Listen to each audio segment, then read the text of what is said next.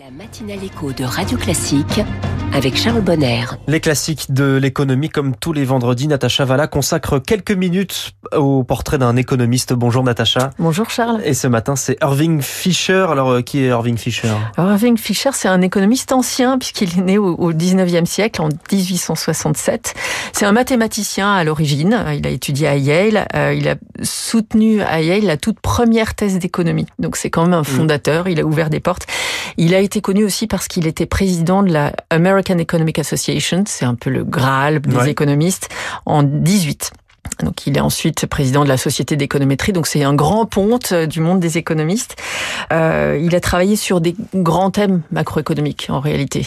Les- lesquels, euh, Quelles sont les notions, quels sont les grands thèmes qu'il a abordés? Alors, euh, le premier peut-être, c'est celui pour lequel il est sans doute le plus connu, c'est la question de la monnaie, puisqu'il a été aux, aux prémices de ce qu'on a appelé la théorie quantitative de la monnaie, qu'on associe plus souvent à Mm. Milton Friedman, qui arrive plus tard dans l'histoire de la pensée économique. Mais lui, déjà en 1911, il écrit un livre, The Purchasing Power of Money, le Ouais. pouvoir d'achat de la monnaie.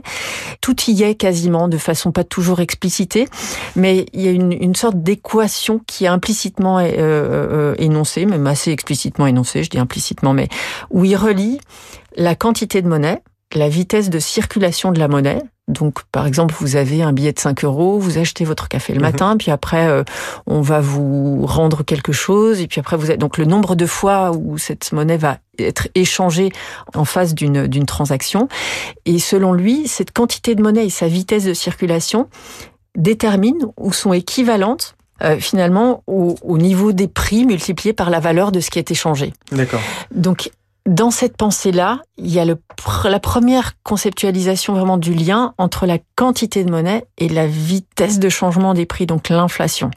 Euh, je creuserai pas plus que ça parce que après il y a d'autres penseurs qui l'ont vraiment formalisé, qui en ont tiré des conséquences, mais c'est une vision du monde qui est quand même assez particulière et ça sous-tend un autre concept qui nous accompagne peut-être un peu encore aujourd'hui, euh, qui est l'illusion monétaire. Selon lui, on est tous un peu victimes de l'illusion monétaire. Par exemple, vous avez le sentiment que votre salaire à la fin du mois a une certaine valeur implicitement en termes de Mm. pouvoir d'achat, ce que vous allez pouvoir en faire une fois que vous aurez payé vos loyers, remboursé vos emprunts, vous pourrez financer vos vacances, etc.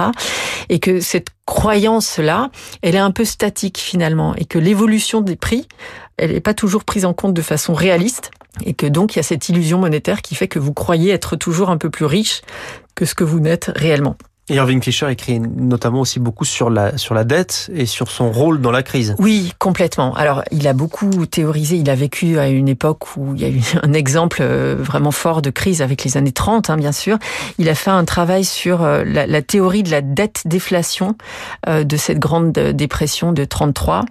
Et pour lui, finalement, le fait que euh, les ménages étaient très endettés au moment où la crise a éclaté, alors ça a contribué à l'éclatement de la crise, mais ça a fait une sorte de cercle vicieux qui fait que finalement, du fait de ce surendettement, et d'autres économistes ont théorisé ça aussi, mais on s'est surendetté parce qu'on a été trop optimiste. Et une fois que la bulle éclate, eh bien finalement, il faut résoudre ce Mhm. surendettement. Euh, en résolvant ce surendettement, on participe à la baisse de la valorisation des actifs qui sont en face des dettes, et ça s'enchaîne. Oui. Et en fait, le Un- fait d'avoir d'avoir d'être partie de cette dette et de devoir réduire cette dette, ça contribue à une sorte de désinflation et donc de déflation in fine. Et donc tout ça, ça a des conséquences réelles pour le coup, très négatives sur l'emploi, sur la croissance. Donc il a vraiment écrit là-dessus euh, et il était aux premières loges puisque c'était vraiment son son époque.